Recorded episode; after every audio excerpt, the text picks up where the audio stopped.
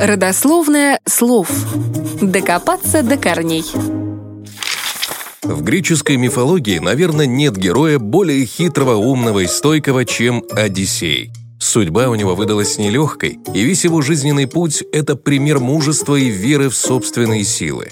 Нам Одиссей известен не только тем, что по его совету был сконструирован троянский конь, погубивший легендарный город.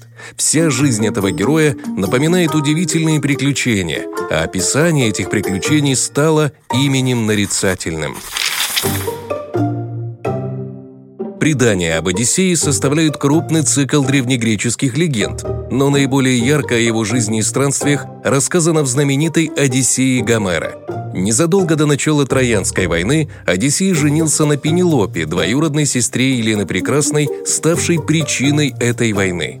От предсказателя Одиссей узнал, что если он отправится к Трое воевать за Елену, то вернется назад через много лет нищим и одиноким. Но, несмотря на все уловки, ему все-таки пришлось отправиться на эту войну. Там он прославился отвагой и боевыми подвигами. Однако предсказание действительно сбылось. Возвращался на родину к своей прекрасной Пенелопе он 10 лет – Странствия Одиссея были полны приключений.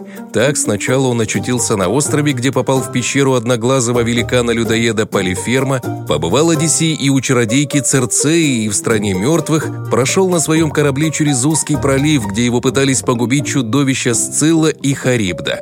Много приключений пережил наш герой, прежде чем вернулся в свой дом на остров Итаку под видом нищего. Но здесь он обнаружил, что к его супруге Пенелопе уже сватаются многие мужчины. Они издевались над нищим и помышляли его убить. Однако Одиссей стал единственным из мужчин, который прошел назначенное Пенелопа испытание. Тогда он открыл свое настоящее имя и убил соперников, тем самым вернув себе жену и царство.